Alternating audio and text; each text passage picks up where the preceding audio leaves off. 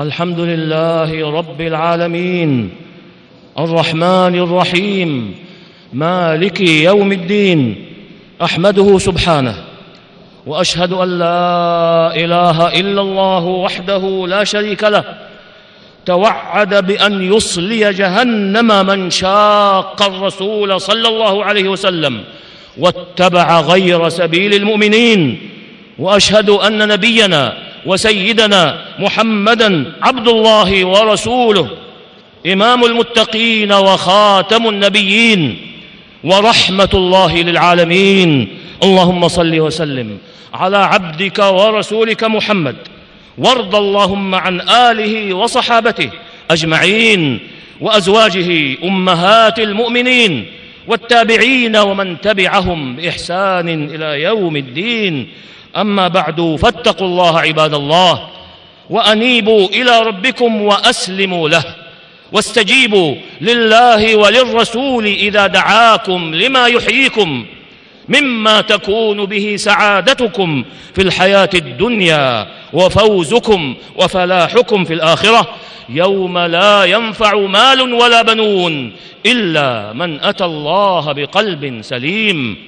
عباد الله لئن حار كثير من الناس في معرفة السبب الباعث على ما يرون على ما يرون من انحراف بعض الخلق عن الجادة وحيدتهم عن صراط الله المستقيم إلى اتباع السبل إلى اتباع السبل التي تفرقت بهم عن سبيله وحملتهم على مخالفة الهدى البين والحق الصراح المتبدي في منهج أهل السنة والجماعة وطريق سلف الأمة أهل القرون المفضلة التي شهد لها رسول الله صلى الله عليه وسلم بالخيرية في الحديث الذي أخرجه الشيخان في صحيحيهما عن عبد الله بن مسعود رضي الله عنه أن رسول الله صلى الله عليه وسلم قال خير الناس قرني ثم الذين يلونهم ثم الذين يلونهم الحديث. فإن الذين أوتوا العلم والإيمان من محقق العلماء والراسخين في العلم منهم يقفون عند هذه القضية موقف البصير بها المهتدي إلى حقيقتها العالم بوجه الصواب فيها الدال على أسبابها والبواعث عليها. فكان أن بينوا لنا البيان الشافي الذي يشفي كل علة ويقطع كل عذر ويدفع كل شبهة. وحاصله يا عباد الله أن أقوى أسباب الانحراف الذي أورث أهله خطيئتين عظيمتين هما الجرأة على الدم الحرام والاستهانة به وقلة أو عدم الاكتراث بما ورد فيه من الوعيد عن الله تعالى وعن رسوله صلى الله عليه وسلم. والثانية هي الولع بتكفير المسلمين والولوغ في ذلك الإثم المبين والمسارعة إليه. والمسارعة إليه بغير بينة ولا فقه ولا خشية من الله ولا مراقبة له ولا نزول عند حكمه. ولا ترك لأهواء النفوس وشهواتها لمراده. سبحانه إن أقوى وأظهر أسباب هذا الانحراف في قول أهل التحقيق من العلماء مشاقة رسول الله صلى الله عليه وسلم واتباع غير سبيل المؤمنين في فهم كتاب الله واتباع غير سبيل المؤمنين في فهم كتاب الله تعالى وسنة رسوله صلى الله عليه وسلم وذلك هو الذي نهى عنه وحذر منه وتوعد مجترحه بأن يصليه نار جهنم. فقال سبحانه ومن يشاقق الرسول ومن يشاقق الرسول من بعد ما تبين له الهدى ويتبع ويتبع غير سبيل المؤمنين نوله ما تولى ونصله جهنم وساءت مصيرا.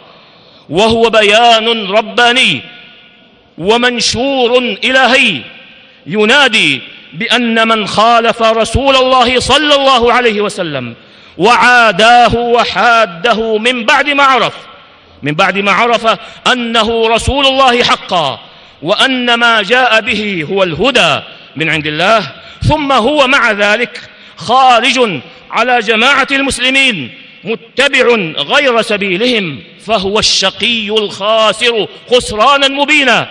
إذ كان عاقبته في الدنيا أن يخذله الله ويدعه لكفره وضلاله احتقارا له واستصغارا لشأنه. وكان عاقبته في الآخرة أن يصلى نار جهنم التي جعلها الله مصيرا له وساءت مصيرا.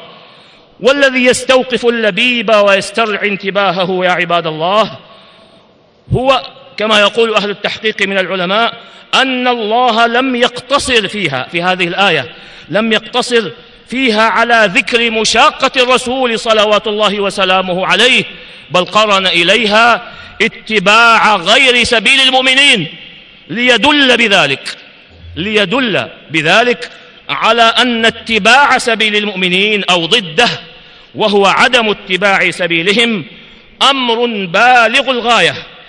أمر قد بلغ الغاية من الأهمية إيجابا وسلبا ومؤداه ومؤداه يا عباد الله أن من اتبع سبيل المؤمنين فهو الناجي عند الله يوم القيامة. وعلى العكس منه من خالف سبيل المؤمنين فإن له نار جهنم يصلاها مذموما مدحورا.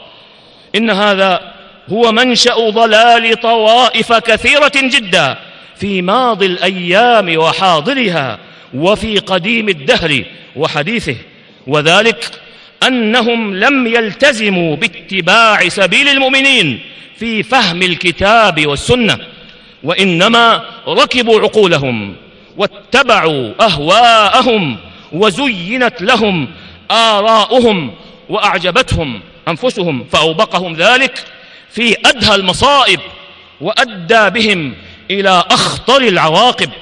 فكان هذا العقاب الأليم الذي تضمنته هذه الآية الكريمة جزاء وفاقا على خروجهم على ما كان عليه سلف الأمة وخيارها.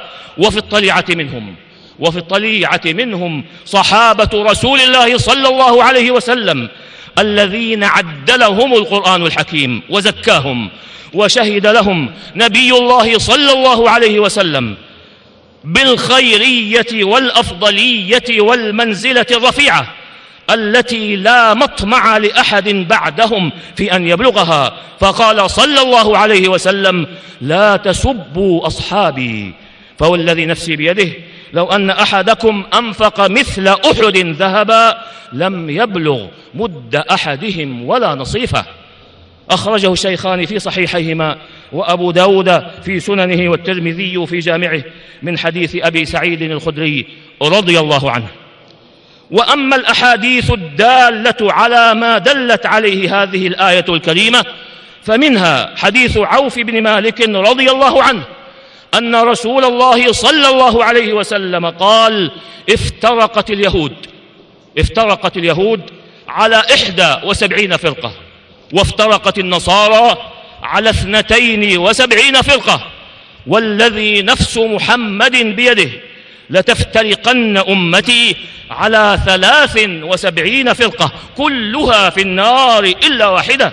قالوا من هي يا رسول الله؟ قال الجماعة. أخرجه ابن ماجه في سننه بإسناد صحيح. ومنها حديث عبد الله بن عمرو بن العاص رضي الله عنهما. فذكر الحديث بنحوه وفيه قال عليه الصلاة والسلام لما سئل عن الفرقة الناجية قال ما أنا عليه وأصحابي وإسناده حسن بمجموع شواهده. فإن النبي صلى الله عليه وسلم لم يكتفي في هذا الحديث بقوله ما أنا عليه لم يكتفي بقوله ما أنا عليه ولكنه عليه الصلاة والسلام وهو الرؤوف الرحيم بالمؤمنين كما وصفه به ربه عز وجل. أوضح لهم أن علامة الفرقة الناجية أن تكون على ما كان عليه الرسول صلى الله عليه وسلم وعلى ما كان عليه أصحابه من بعده وعليه فإنه لا يجوز لا يجوز أن يقتصر في فهم الكتاب والسنة على تلك الوسائل والعلوم. التي اشترط العلماء العلم بها لمن تصدى لبيان معاني الكتاب والسنة مثل معرفة اللغة مثل معرفة اللغة والتمكن من أصولها وقواعدها ومعرفة الناسخ والمنسوخ وغير ذلك. بل لا بد من الرجوع في كل ذلك إلى ما كان عليه أصحاب النبي صلى الله عليه وسلم لأنهم كانوا أخلص الأمة لله لأنهم كانوا أخلص الأمة لله بعد نبيها صلى الله عليه وسلم في العبادة وأفقه الخلق. كانوا رحم رضي الله عنهم أفقه الخلق في معاني الكتاب والسنة وأعلم العباد بمعاني التنزيل. وفي ذلك يقول شيخ الإسلام ابن تيمية رحمه الله للصحابة فهم في القرآن. للصحابة فهم في القرآن يخفى على أكثر المتأخرين. كما أن لهم معرفة بأمور من السنة وأحوال الرسول صلى الله عليه وسلم. لا يعرفها لا يعرفها أكثر المتأخرين. فإنهم أي الصحابة رضي الله عنهم فإنهم شهدوا الرسول صلى الله عليه وسلم. والتنزيل يعني القرآن وعاينوا الرسول عليه الصلاة والسلام أي رأوه عيانا وعصروه. وعرفوا من أقواله وأفعاله وأحواله ما يستدلون به على مرادهم مما لم يعرفه أكثر المتأخرين.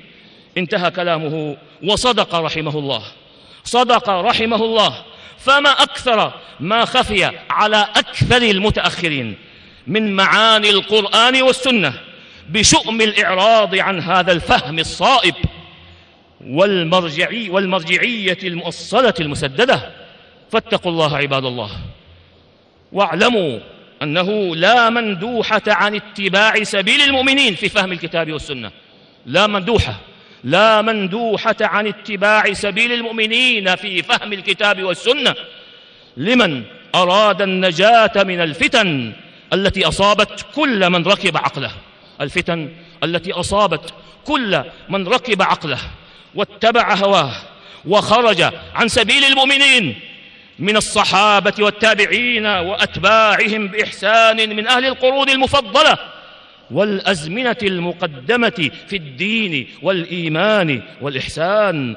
نفعني الله وإياكم بهدي كتابه وبسنة نبيه صلى الله عليه وسلم. أقول قولي هذا وأستغفر الله العظيم الجليل لي ولكم ولكافة المسلمين من كل ذنب إنه هو الغفور الرحيم.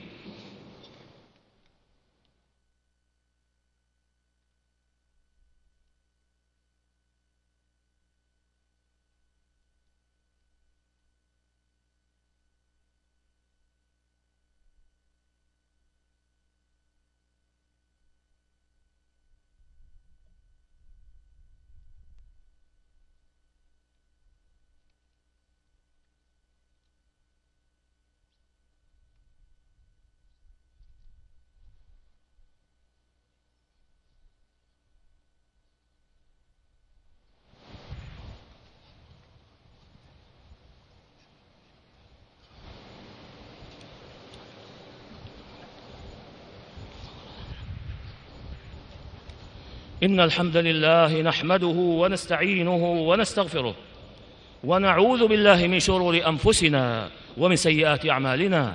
من يهده الله فلا مضل له ومن يضلل فلا هادي له.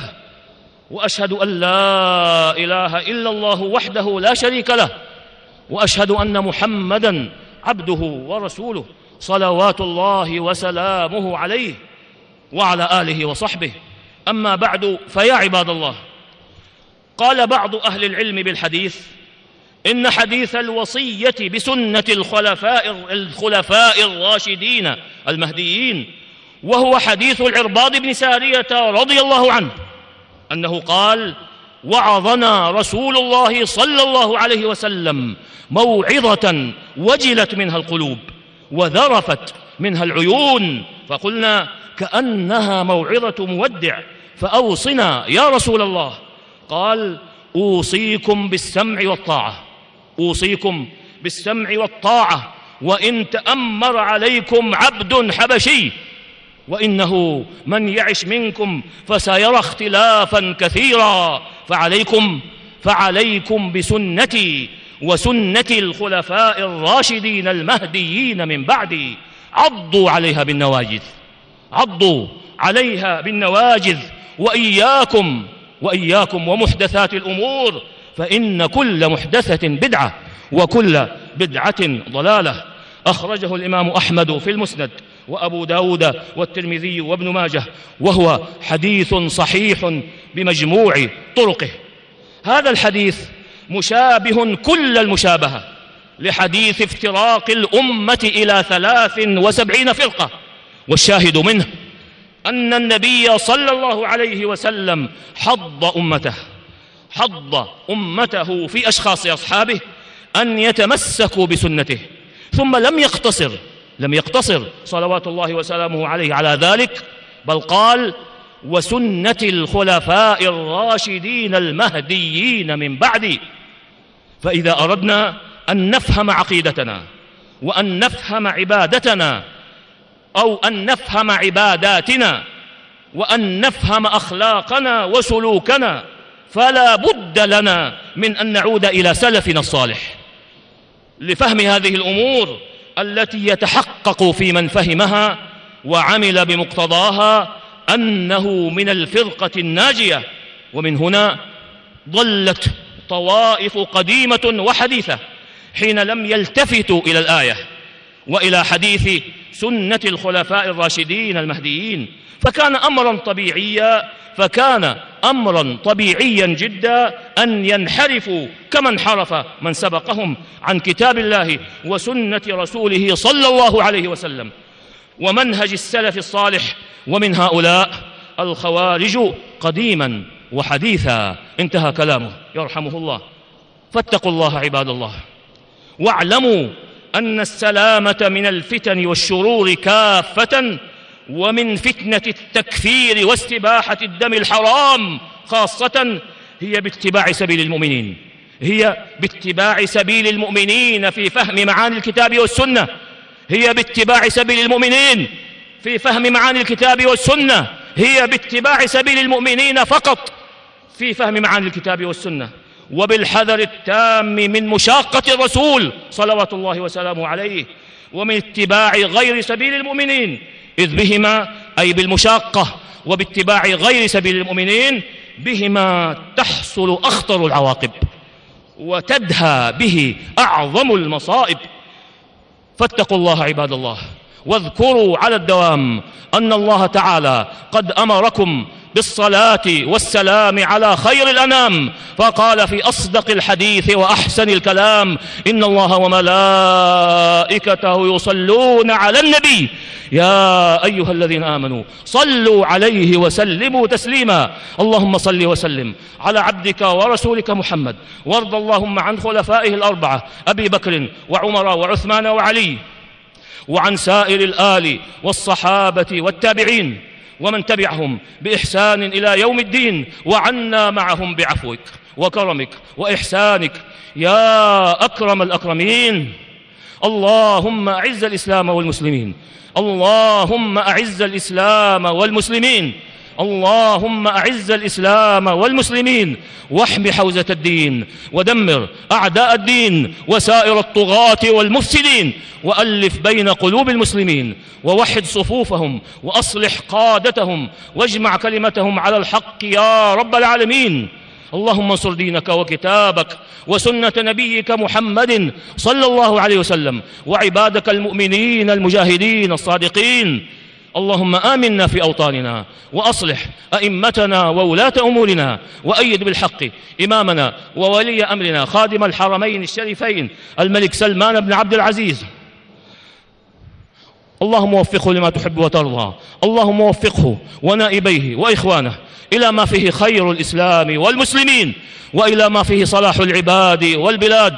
يا من إليه المرجع يوم المعاد. اللهم آت نفوسنا تقواها وزكها أنت خير من زكاها أنت وليها ومولاها. اللهم أحسن عاقبتنا في الأمور كلها وأجرنا من خزي الدنيا وعذاب الآخرة. اللهم أصلح لنا ديننا الذي هو عصمة أمرنا وأصلح لنا دنيانا التي فيها معاشنا وأصلح لنا آخرتنا التي إليها معادنا. واجعل الحياة زيادة لنا في كل خير والموت راحة لنا من كل شر.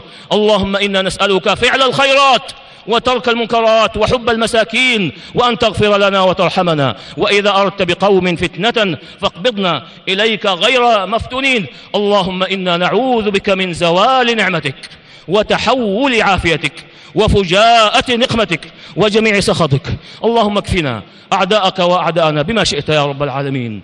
اللهم اكفنا أعداءك وأعداءنا بما شئت. يا رب العالمين. اللهم اكفنا أعداءك وأعداءنا بما شئت. يا رب العالمين. اللهم إنا نجعلك في نحور أعدائك وأعدائنا ونعوذ بك من شرورهم. اللهم إنا نجعلك في نحور أعدائك وأعدائنا ونعوذ بك من شرورهم. اللهم إنا نجعلك في نحورهم ونعوذ بك من شرورهم. اللهم اشف مرضانا وارحم موتانا وبلغنا فيما يرضيك, فيما يرضيك آمالنا واختم بالباقيات الصالحات أعمالنا.